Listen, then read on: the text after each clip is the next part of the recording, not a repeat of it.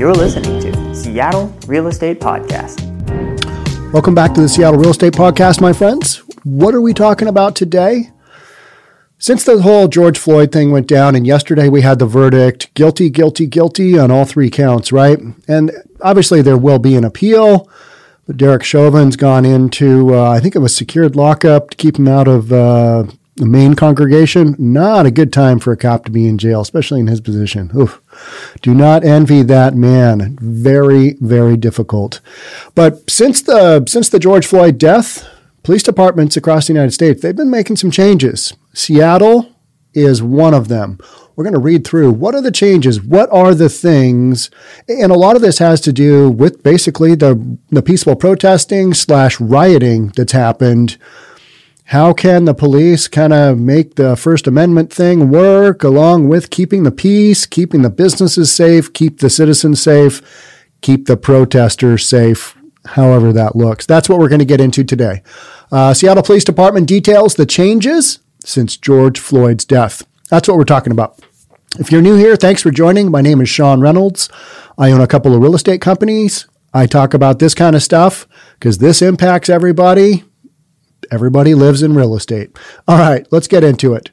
And this is uh, a My Northwest article. So, moments after a judge read the jury's verdict in the Derek Chauvin trial, the Seattle Police Department released a statement listing the changes it's made in the past year. The verdict came out yesterday. I'm reading this the day after. So we're, we're all kind of in this, okay, here's what we're doing moving forward.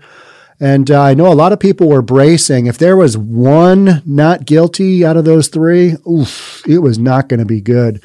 I know a lot of people wanted to see uh, first degree murder, but that wasn't even on the plate.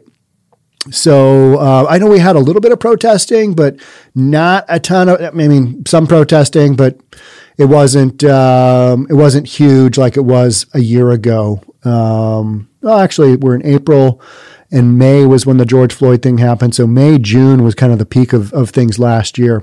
So things have kind of settled down. Maybe not in Portland, uh, maybe not in Minneapolis, but here in Seattle, we've had a we've had some protesting, but not certainly not to the degrees and levels that we had before. So here's what here's where we are with the police. The Seattle Police Department described Floyd's murder as a watershed moment for America, stating that real change has sprung from that pain and noting that the community's expectations of uh, policing have been made clear.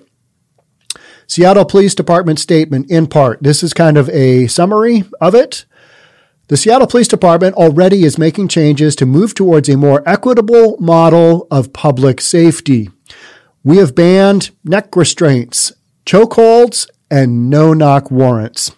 The Seattle Police Department also requires department wide implicit, implicit bias and active bystandership training to empower officers to recognize and intervene when a colleague is doing wrong. Okay? Other more recent modifications since George Floyd's murder include reducing the Seattle Police Department's visible footprint around crowd events to avoid escalation that may result from a Seattle Police Department presence. This is the stuff that I'm going to talk on because I've had more um, interaction with that because I covered a lot of the protests last year and I was physically there in the midst of them. And there were a handful of protests. There was one particular protest towards the end that I do remember right before CHOP kind of got shut down. And it went on for hours. And I remember recording it and I was there, I was live streaming, and I had people say, Your recording was boring.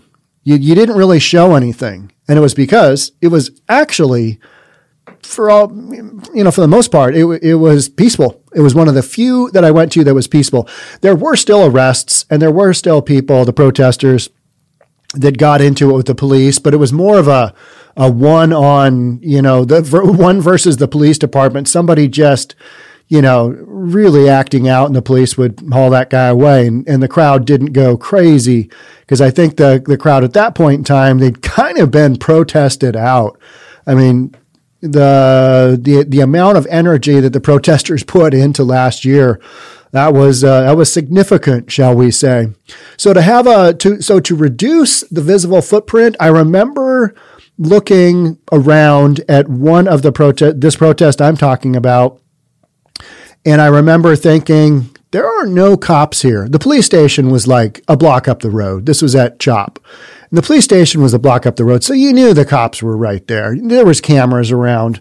People knew kind of what was going on.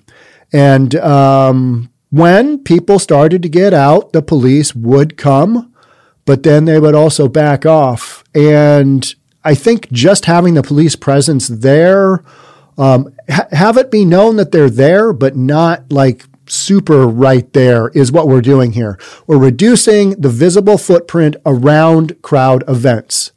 Now, the minute that goes sideways is when windows start to get bashed in. That's when you want the cops there. So it's that fine line of when these protests go from peaceful to not so peaceful.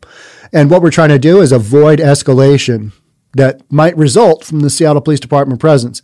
Now, the only reason I can think there's typically escalation is when people want to do stuff that they shouldn't be doing. Because if they are holding signs and saying some chants, the police aren't going to do anything. Are the police agitating towards those people? Yeah, probably. That's just how this game goes, right? Um, so they don't want the police there, but everybody else in the area is like, yeah, we want the police here. So it's that fine line between having cops and not upsetting the protesters.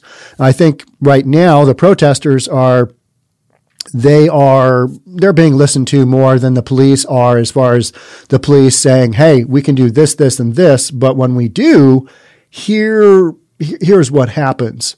So we're on kind of one of those downswings of um, you know what the police can do obviously because we've got you know banned neck restraints chokeholds and no knock warrants i do not pretend to be an expert in any one of those things I have I hear opinions. Hey, without those things, we can't really control people from the police uh, perspective, and then from the other side, it's looking for a more equitable model of public safety.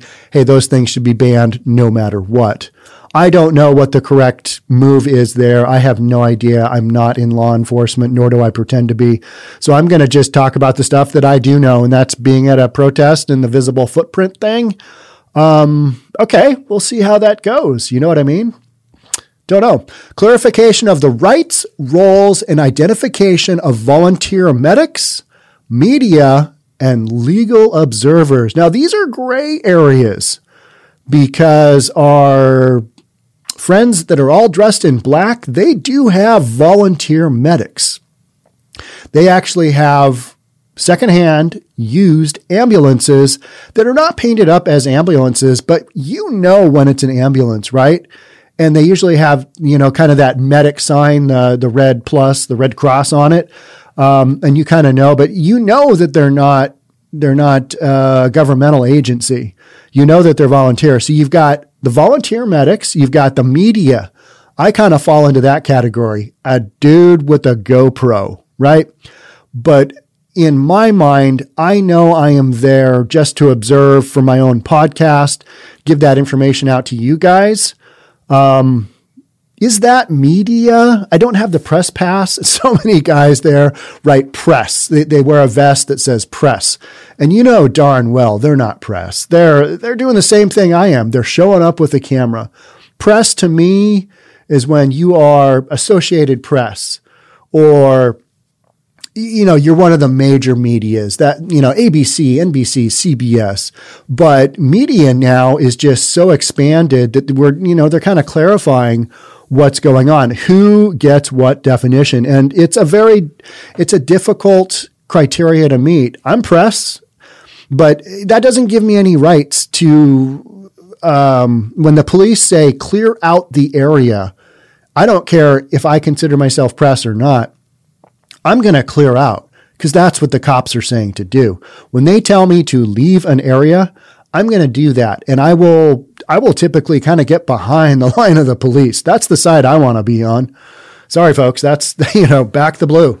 That's kind of where I sit. You know, um, don't back everything that the police do because sometimes things go, do go sideways, but think it through. When something bad happens to you, who do you call? 911. Who are they going to send? the police, right? I mean, that's what should technically happen. We're seeing that not happen in a lot of instances right now because the police are spread thin, they've been defunded. And um, that's how that story goes. So we're just going to have to live with a lot of this stuff. So we got the volunteer medics. That's being that their role is being clarified.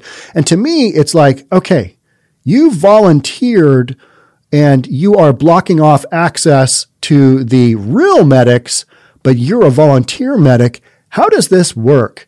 I'm a, I, I call myself, you know, a fake media because uh, let's be honest, I'm a, I'm a GoPro guy that, you know, has a YouTube channel and I get podcasts are sent out and stuff, but am I really media? I mean, yes and no, right? Let's be honest. Let's be honest. And so a lot of these people that, you know, write media across their chest and then they get arrested. It's like, okay, yeah, you're media and you're covering this, but you still got to live by the law. When the police over the microphone, we will need you to clear the area. We will need you to clear the area. You know, they do that about a hundred times. You get really tired of hearing it over the PA system. You really know where you should be. We need you to clear out of the area. Please move to the west. Please move to the west. You've got instructions of what to do. And so if you are a media guy and they've told you a hundred times, get out, and you don't get out and you get arrested, I mean, that's your problem. That's your problem. Uh, and so many of the protesters go on to say, well, he was media and, you know, you're, you're, you're crunching down on our First Amendment rights. Nah, the cops had to control the area. You guys were throwing cans of soup at the cops. That's illegal. That's why they, it was a riot. You guys cleared it out. Now, I've been in areas where I've been told to leave. Yep. Have. Yep. Down in Portland, little tear gassing. I mean, that's just kind of how that goes. And if you get tear gassed, that's your problem.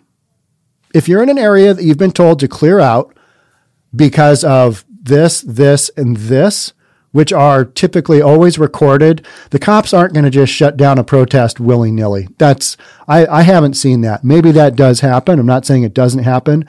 But for the most part, when the police clear out an area, it's because a number of things happened. They've got it on video, and yet everybody wants to get all up and work, all worked up that their First Amendment rights are being violated.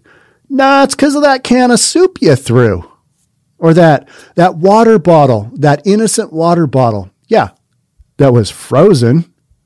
Take a frozen water bottle to the head. Mm, not good. That's stitches. All right, and legal observers. I am a legal observer. I have the right to be here. Well, not if the cops tell you to get out. That's kind of the way I see it. If you can't figure out what where you should be or where you shouldn't be, maybe you should err on err on the side of being reasonable and leave. That's kind of what I do. Or get get to a position where you are not right in the midst of the confrontation because stuff can go down. I remember seeing, um, oh man, it was probably in the middle. No, it was a video that I saw. It was a video that I saw on one of our um, our media channels here that falls a little bit more to the left side of things. Uh, Converge Media, but literally the protesters had a person in a wheelchair you know, out in the street and the police were kind of clearing the area. It's like, okay, you're just throwing that person in the wheelchair there. And it's not like this is a surprise thing. This area's got to be cleared out. You know, you're just trying to make it difficult for the cops. And I get that. But then don't claim that, oh, this person was wronged. The police ran roughshod over a person in a wheelchair. Don't do that. Call it what it is. You were protesting. You knew that person. You put that person there on purpose. You're using them to your advantage. You know, we all know the games that are being played here. Um, because if people were abiding by the law, the cops wouldn't be clearing out the area. That's the bottom line, right? I mean, that's that's that's how I see it. And when I stand there and go, "All right, I'm a middle-aged white dude in his early 50s. And um, this is what I see. This is what I see. And, and that's basically what I'm talking about here. So, a more robust statement of purpose that embraces Seattle approach to facilitating public assembly over and beyond what would be required under a strict First Amendment analysis. All right, so it's going to be broken down a little bit more, um, a statement of purpose. So they're they're just going to be kind of identifying, hey, uh, the facilitation of public assembly because so many of these things they fall under public assembly at first and then it's basically just cover for some some street violence some graffiti and violence breaking of windows just general mayhem all right so we're trying to identify you know that a little bit more I, I i agree I don't think we've had the kind of protests ongoing. Have we ever had this level of protest ongoing in Seattle? I don't know, maybe back during the um, oh, 1999. What were they protesting? There's been so many protests. I can't remember what it was. I'll think of it. Uh, it was the major one. Um, it had to do with economics. Emphasizing de escalation and force modulation response to changes in crowd behavior following an order to disperse. Um, so we're talking about different ways to handle the crowd behavior following an order to disperse. I have a tough time with that because it's like it's like uh, hurting kindergartners. You know what I mean? Kindergartners who don't want to take a nap. Hey, you got to take a nap. We got to put you in your bed. You got to take a nap. I don't want to take a nap. And then they're going to throw a little tantrum. I don't want to take a nap you know, you do that 20 times and that's the police over the loudspeaker. You need to disperse. and then, um, and so now we're, you know, we're, we're told, okay, you got to de-escalate this. You can't just go in and bang some heads like everybody thinks, thinks happens. They don't. They just, the people who really act out, they pick those people and they subdue them and arrest them because they're breaking the law. They say that they're peacefully protesting. But the cops just aren't going to grab people out of the crowd. They're just not, from what I've seen, they're just, they're not doing that. You know what I mean? And you can see video after video after video of the cops just kind of standing straight and um, just standing there. They're providing their presence. And the peaceful protesters slash violent rioters doing their thing, whatever that is, getting their message out, whatever that may be. To me, it, it, it hasn't seemed cohesive for the last year. It, you know, it started off as a, you know, it started off as a, I don't even know how it, if this whole thing has been so convoluted that you don't really know where the protests start. Obviously, it started off with the George Floyd thing, but then I think it just devolved so quickly so quickly. And then the rest of us are like, wait a minute. What does bashing in the windows of stores across America have to do with racial injustice? I don't really get that. That doesn't make any sense at all. Um, and I focus a lot on that because I'm a small business owner. And if my business got rocked like that, I'd be on this podcast screaming at my local officials that's and that's kind of that's kind of what I've done is just bring these facts to light that hey, there is stuff going on. Bashing in the windows of um, down in Portland, they bashed in the windows of the Boys and Girls Club. Mm, nice move, nice move, guys. Um, churches get bashed in, they get broken into. Um, you know, big corporate places get broken into. Museums of history are getting broken into. No more history. It's like, oh, okay, yeah, that doesn't make any sense at all. And that's literally no more history. Um, that's literally graffiti on, I think it was a museum, um, something along those lines. So, more robust emphasis on crowd intervention tactics that focus on isolating and arresting law violators within an otherwise peaceable assembly. So, we're just, we're identifying we're kind of drilling down to what that looks like. These are things that they're addressing, right? They're providing consistency and required warnings around the use of less lethal tools. You're going to be tear gassed. You're going to be tear gassed. I'm just making that up, but literally, they want the, the police to state, hey, what are you, what's next? What are you doing? I think the police should have a criteria and just be able to use it. I don't think there should be any warnings. Oh, I have to get out of here now. It's it's like the the kindergartner who doesn't want to take the nap. It's like, oh, okay, yeah, they've told me 30 times, but now that they say that I'm going to have to have a timeout or there's going to be some punishment, okay, now I'm going to leave. Nah, I think the cops should just be able to do what they need to do within the confines of the law and not have to talk about it over a PA system.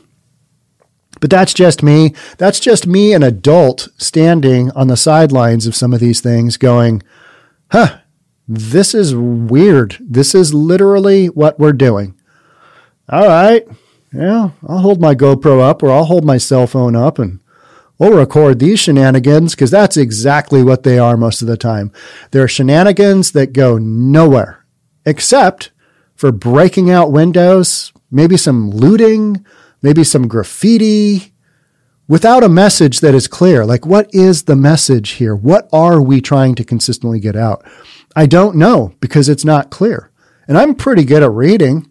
I can read no more history when it's graffitied on a uh, on a window. I can read that, but I I don't know what the message is, nor do I know what you know what they've got going on. Just don't know. So back to the providing consistency and required warnings around the use of less lethal tools. I don't think the cops should have to do that. I mean, I mean, consistency. Okay, you got to tell them 15 times that you're going to do this. All right. But I see the toolkit that the police have now, the less lethal tools. I don't know. We're getting down to pretty Mickey Mouse level, right? All right, you can't use this, you can't use this, you can't use this, you can't use this. Oh, you, you can't use what are what are the cops going to use when they really need to subdue somebody? Maybe they won't be able to subdue somebody because they take away this stuff. That guy gets away, goes and kills another person. I guess we just deal with it then, right? I guess that's what we do. That's what we're saying here is that all right, we're to we're to defund the police we're going to take away our, you know, homelessness responsive team. We're going to take our gun away, our gun violence response team, like they did down in Portland. Uh, we're going to create a work environment where the cops don't really want to police be a police officer in Portland or Seattle or any of the cities like that. You know, Minneapolis, um, any of those cities, they're having a tough time recruit, recruiting cops. And can you blame them? And so then we're going to take away a bunch of their toolkit, and then, all right, you guys go out there and you work this out uh, however you can, because we know that the people that on the that are on the street that are causing a lot of trouble, uh, that that they the police deal with on a day to day basis. We know two things: drug addiction and mental health, uh, mental issues. They're crazy or some form of crazy. Maybe they're not medicated that day. Maybe they're normally medicated. Maybe they didn't take their medication. But when you don't have a full toolkit to deal with that kind of thing, that's the that's where I'm, you know, as a citizen, I'm kind of like, oh, I don't know. Is this such a good idea? And maybe some of the extreme stuff does need to go away, but um, I feel like we're taking away a lot of the police tools. I really do that are required to keep society safe. And the only way we're going to figure that out is to go down this social experiment and just see what happens. See what happens. How long did it take Minneapolis to figure out, oh, defunding the police, not a good call? Oh, not good. It took them about six months, didn't it? Because they're doing about a $6 million campaign. They went from defund the police to spending six million bucks trying to recruit cops, right? I mean, this isn't hard to figure out. You got less cops on the street or or some of these groups are just still saying flat out abolish the police. All right. Okay. You know, I'm, I'm half-hearted. Uh, I, I'm, I'm half tempted to say, all right, let's see what that looks like. Let's get rid of the cops. Let's see what that looks like for, um, you know, let's give it a solid six months. Let's see how that goes. What's that movie? Um, the Purge. Yeah, let's have a purge for six months. No police. Let's see how that goes. Nightmare. Utter nightmare. Utter nightmare. Right? No law no Johnny Law. Uh, we'll just we'll just send out some social workers. We'll just send out some social workers till we don't have any more to send out. and it's no joking matter. But I, if I'm a social worker, I would be saying, oh, yeah, that's not my job. That's the guy with the gun over there in blue. That's his job. He can control this bad boy. That's kind of just how this works. The Seattle Police Department acknowledges the future of public safety is something we need to create together. All right. These revisions incorporate recommendations by members of the community and our accountability partners, including the Office of the Inspector General, the Office of Police Accountability, and the Community Police Commission. Seattle Police Department understands many people may be inspired to collectively voice their ongoing concerns about the criminal justice system in our country. Protests. The Seattle Police Department supports the First Amendment rights of everyone and requests that when you gather, please do, do so respect peacefully while respecting the rights of others. I'm totally okay with peaceful protesting. If you want to go out, do your sign, do two signs, two fisted. You know what I mean? Just double barrel those signs and go out there and if you want to if you want to peacefully voice your concerns do your chants no problem when you start bashing windows mm, i'm a no-go that's breaking the law and that's where that's where the big difference has been everybody's been oh but they're so peaceful they're so peaceful no, they're not. They're peaceful until they're not, right? Seattle police spent most of the summer locked in confrontations with protesters and rioters who took the streets to demand justice for George Floyd, Breonna Taylor, and Daniel Prude, among others. The police department has been criticized for its tactics in dealing with large crowds in downtown Seattle. Um, and then there's another hyperlink here. Accountability Group received over 19,000 complaints against, against the Seattle Police Department from protests in 2020. You know how many of those complaints actually stuck? Like less than a handful? 19,000 complaints and a handful stuck because only a handful were legit. Most all of them tossed out, just tossed out. Why? Because they weren't really complaints. They weren't legit complaints. And that's a lot of the stuff I, I saw last summer as well was people complaining about the police being overbearing. They're just doing their job. That's what they're doing. Let them do their job. You want to do a First Amendment uh, march, you know, protest, whatever, peacefully, I'm okay with that. If it goes sideways, let the police drop the hammer. That's kind of where I'm at. But you can't do that in today's world. You can't do that. Near the all the tools are being given away, and um, you know, there's got to be a compromise. That's what we're working on. We're working on a social experiment here, and we'll just have to see how it works out. What I do know is that I'll cover this for you right here in the Seattle Real Estate Podcast. Why wouldn't I? These, these interesting topics, right? I mean, they they they matter a ton because you know this is what we're working on. This is what we're dealing with. All right, that's it for me on this one. I'm going to go read some stuff about Portland because Portland always has the juicy deets, right? I mean, oh, just Portland so much crazy stuff going on there. All right, that's what I'm doing next. Thanks for being here. Thanks for being a part of the Seattle Real Estate Podcast. I'll catch up with you guys on the next one. Until then, bye for now.